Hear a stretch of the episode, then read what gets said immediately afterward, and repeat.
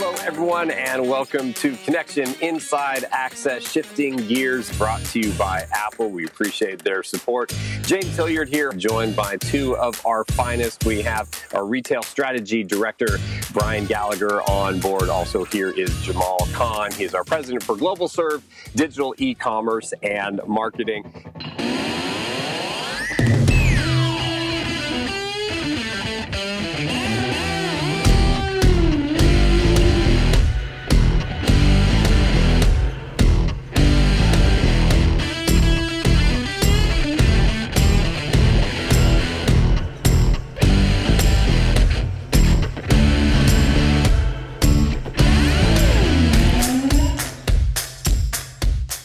As I mentioned, our focus is retail to e-tail, really the transformational journey that retailers are on. We'll look at some retail, we'll look at some tech. Brian, with that, I want to dive in with you and really just a, a little preamble, maybe, if, if you will, here, two minutes or so, a, a little state of the union of retail from your perspective, from the conversations you have with uh, your partners and customers out there. Where do we stand these days, especially given what we've been dealing with since March with COVID 19?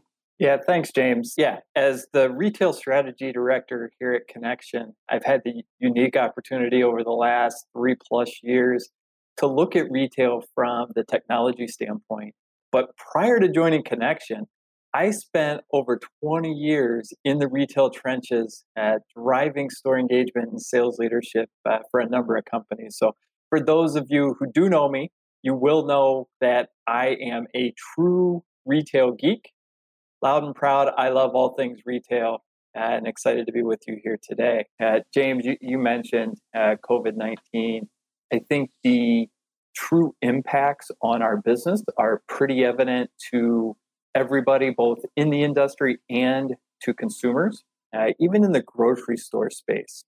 In 2019, 95% uh, of consumers would only buy their groceries in the physical store at this year coming out of COVID 19, 78% will still expect to go back to that physical store as their primary grocery point of contact. That means we've gone from 95 down to 78. You know, how we discuss channels, probably less important today than how we discuss the entire digital experience and the connectivity regardless of how the consumer uh, wants to engage with us. All right, appreciate that, Brian. Want to come back, Jamal, really briefly to you. Are there any other kind of core fundamentals that teams need to be thinking about as they're setting themselves out on this kind of retail, e-tail journey in this transformation? Absolutely, yes, and and that's the short answer. And and let me sort of uh, give it a little bit more heft. I think as a retailer, you know, one thing is a foregone conclusion. You you're certainly not going to be a successful retailer, whether it's in the e-commerce world or in the non-e-commerce world, if you don't have products of value. I mean, so that let's take for granted that that fundamentally anything that you're selling has to have some intrinsic value and some demand.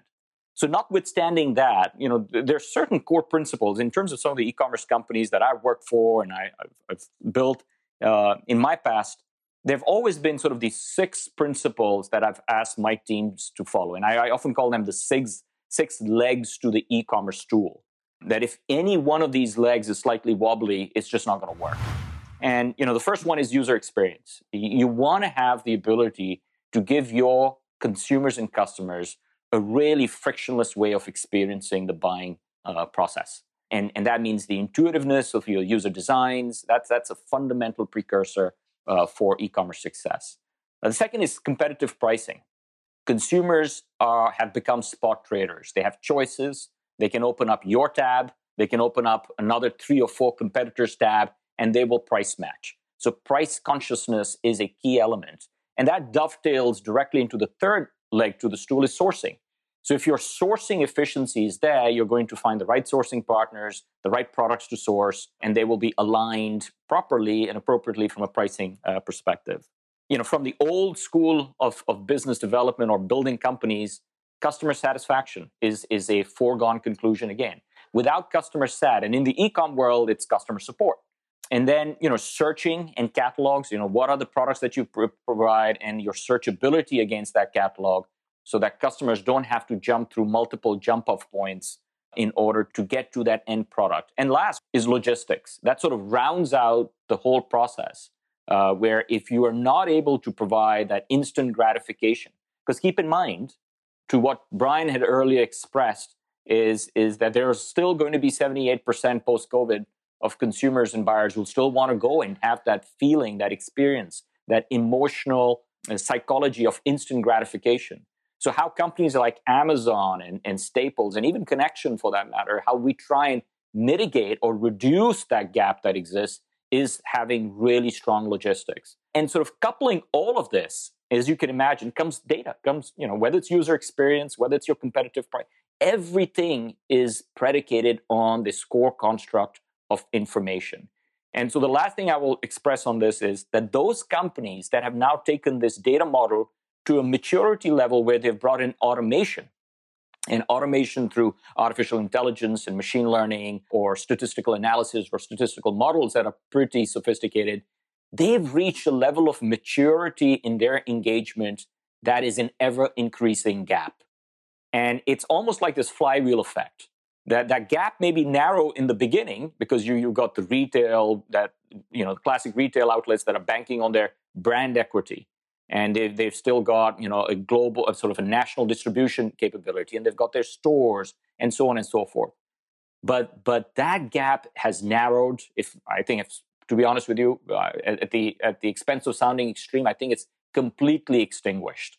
So those are sort of the the underlying mechanics that i think companies that want to make this transition need to look at those six principles and then sort of uh, bring all of those together well, all right, good stuff there, Jamal. And really does, I think, set up you, set up Brian, our perspective, the conversation that we'll continue on having here. Folks, just a, a, quick reminder to all of you on the webcast if you do have a question, a comment, if you have an experience that you want to get an idea from Jamal or Brian on, type that into the Q&A. We'll mix that into the conversation as we go through our event. I want to come back, though, Jamal, because I think I'd love to have you muse a bit more on that four letter word out there, data. It is something that is so valuable.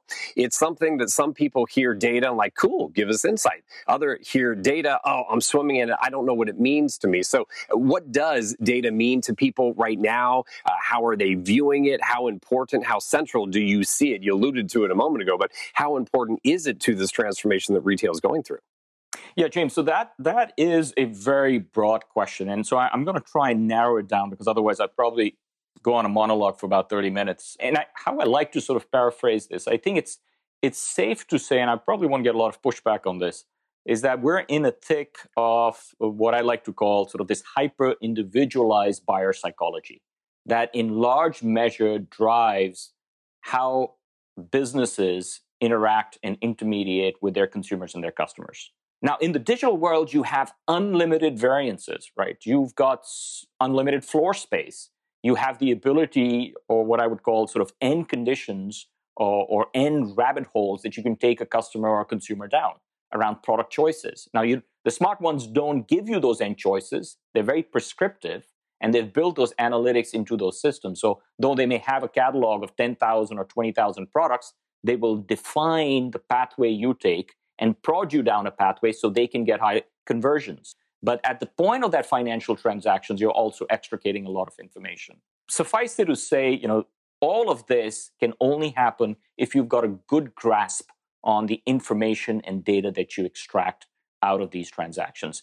Yeah, Jamal, you know, it, it's interesting. You, you talk about data, and so many retailers might equate this back to what, for years as a retailer, we used to call creepy, right? What do my customers think is creepy when I go from category uh, management to personalization or customization of a retail experience. And uh, but that's really what data allows us to do in retail on the sales floor across channels. Uh, we know uh, Gen Zs and millennials uh, in general have been allowing retailers or asking retailers in many cases to do this for years. What's really interesting now, uh, post pandemic, is baby boomers and Gen X, they've all jumped on board and started sharing more and more information, more and more data, if you will. Many of uh, the retailers out there, probably on this call right now, are feel like they're fighting against Amazon. And Amazon be the first to tell you though, they are a data and a logistics company. Yeah. They're not a retailer, right? So uh, when you think about where you need to go as a retailer, and we need to be thinking about how that starts and stops from the data standpoint. Uh, there is no doubt that data is driving retail and will drive it for years to come. Brian, you, you mentioned the word creepy. And and I used to uh, when we started, you know, getting more e-tailing in my world all of a sudden it was a little creepy. Oh, how did they know this? How did they not? But now I expect that. And so I, I want to lay out a little bit of an idea, though, about when things don't go as we expect them to go. So let's use that as more of the jumping off point here for you guys to discuss for a few minutes the idea of mistakes that are happening, why they're happening, and maybe how they can be avoided. Yeah, you know, the six steps that Jamal walked through, um, absolutely had to be considered by every retailer out there. The one thing that I would say is uh, realize that we can't do all these things at once. Uh, so often we see these uh, prescriptive layouts of here's how you become a success, right? Uh, here's what you need to consider.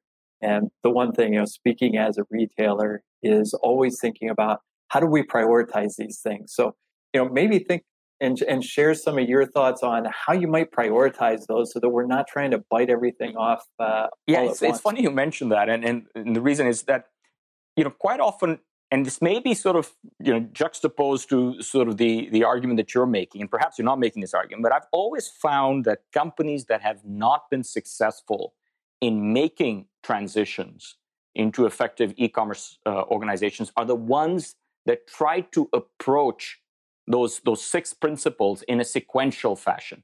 Let's say user experience is your primary model, and you're saying, hey, I'm going to make sure I button that down. But your pricing is out of whack. No matter how beautiful your user experience is, your pricing is completely off center. You're not going to get a meaningful engagement with a customer.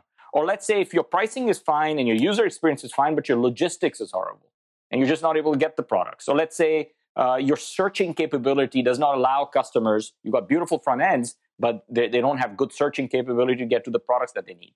So I've always argued that that this is not one of those classic approaches on how to build e-commerce businesses which is hey let's get good at one thing and then good at the next thing. No you've got to become good at everything.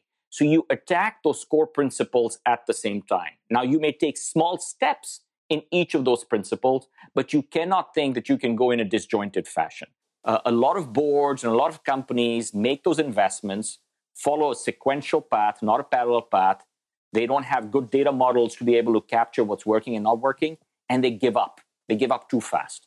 And that's another sort of challenge that I've seen, you know, repeatedly made by boards and companies where they they walk away because, you know, the first 6 months or the first year was not successful. And that's again, I think a mistake a lot of companies make. So, what timeline are the you talking? How do you push back to some of the customers you talk to and say you got to be in this for the long haul? Hey, hey, I mean, I think it took Amazon almost a decade. I mean, think about it. Uh, Amazon was in some ways bankrolled by Wall Street, right? So, all their risks and their lack of uh, profitability over many, many years did not cause Amazon to move away from their core principle of what it is that they were building. And they had investors and they had Wall Street supporting them. And I guess in, in some ways, that's not always available for a lot of companies. But I think it's a multi year journey.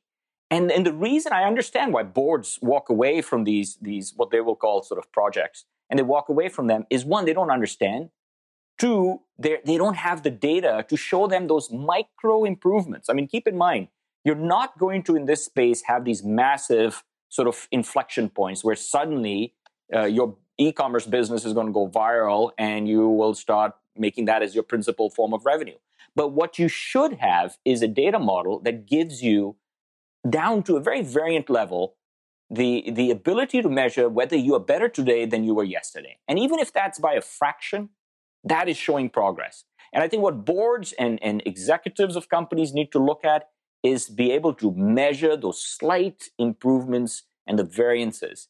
And that requires, again, that data model. You've got to be able to have the ability to, to understand is uh, at, all of those six levels what's working and not working. And if you can make the argument that today was better than yesterday, even by a small fraction, that's progress. And you should continue down that pathway because at some point, whether it's a year, two years, three years, four years down the road, you will have a compelling business.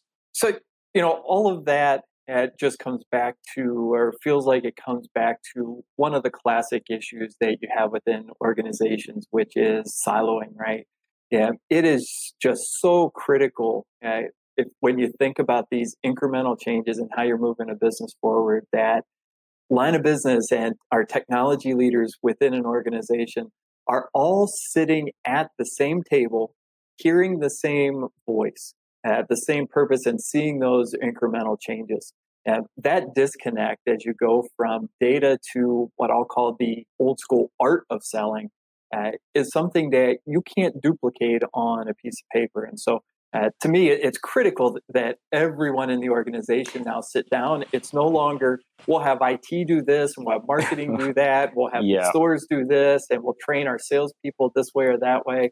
I, I, everyone has to sit. I'll give you a more radical right? thought around that. I've often made the arguments with companies that are looking at making this transition that you're sometimes better off doing this in a bubble or doing this in a separate company because the cultural difference that exists in the classic corporate environment and, and the culture that is required to make you a successful, sort of born in the cloud digital business are so distinct that sometimes sort of uh, bridging that gap, given the inertia that exists, is insurmountable.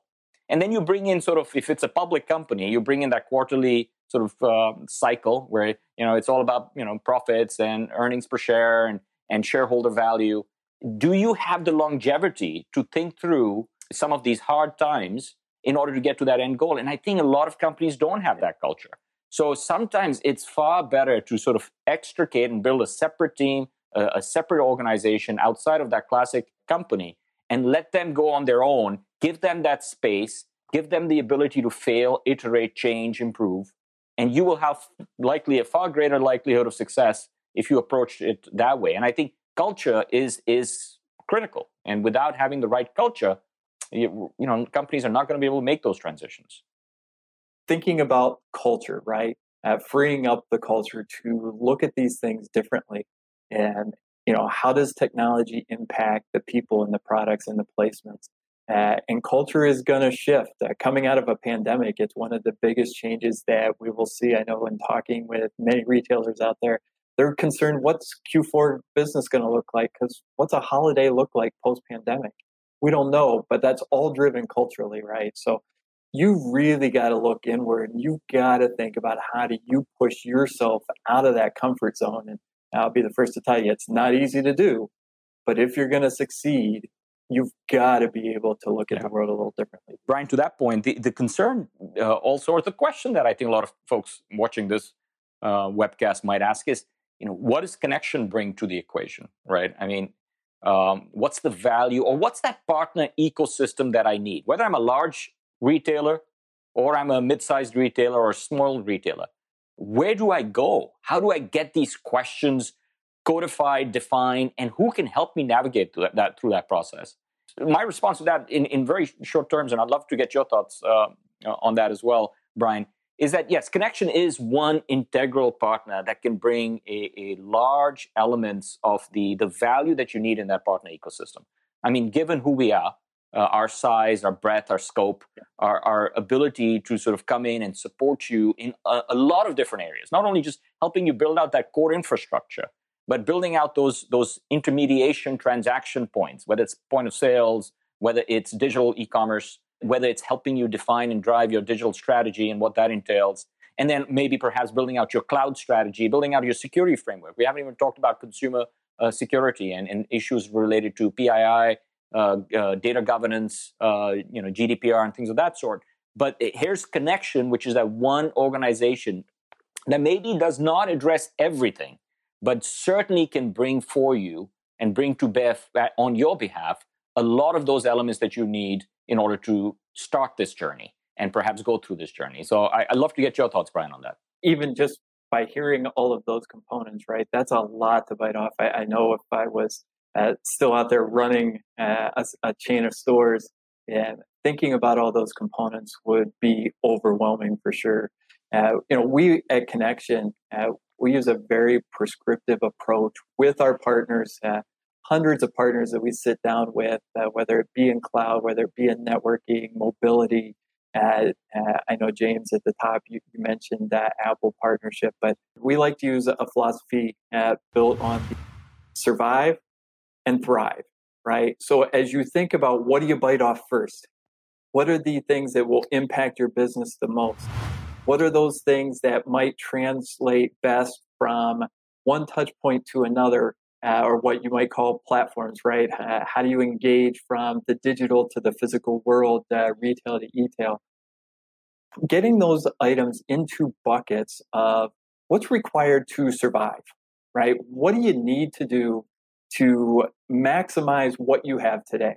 Uh, that's really what myself uh, and the entire connection team wants to do is sit down at that table again, line of business with technology, everyone together, and talk about how do we put these things into bucket? How do we create clear goals? How are we going to measure them? And how do we know we're making an impact that can keep a business moving forward today and thriving for years to come? That's the ultimate goal, right? Folks, if you would like to hear more from our team and explore some additional resources, you can visit connection.com slash retail.